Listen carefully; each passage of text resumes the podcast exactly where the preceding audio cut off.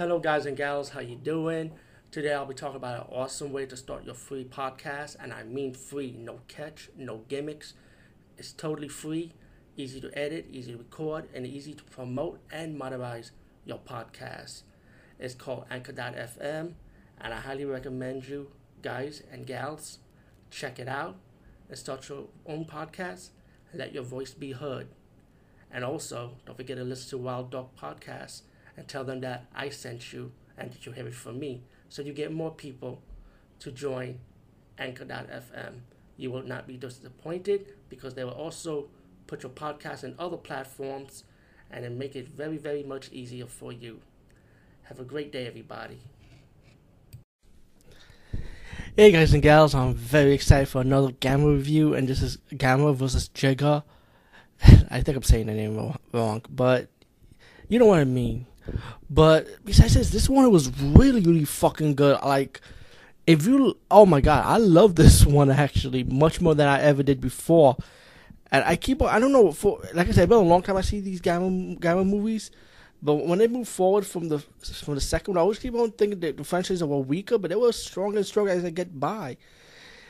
This time we got um a bunch of young kids, you know, got a Japanese boy who's excited to go to this expo. We got a non-Japanese family and a, a archaeology, like um, archaeology. I can't say the name, but you know when you dig up graves and look for bones and stuff and treasure, that type of job. anyway, I'm sorry, but I'm bad with occupations too.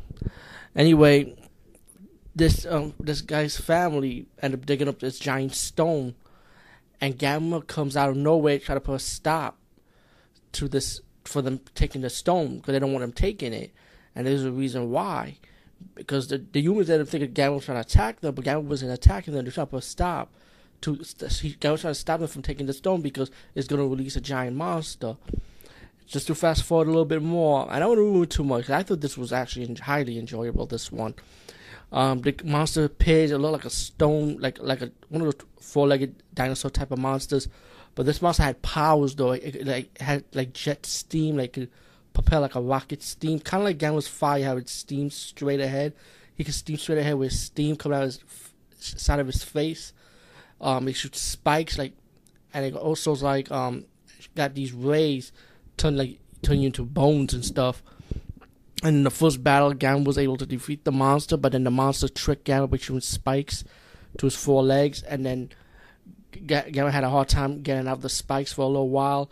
Meanwhile, the monster's attacking, trying to get the stone, and then when Gamma was finally able to get get out of the spike for a while, he comes back and fight the monster a second time.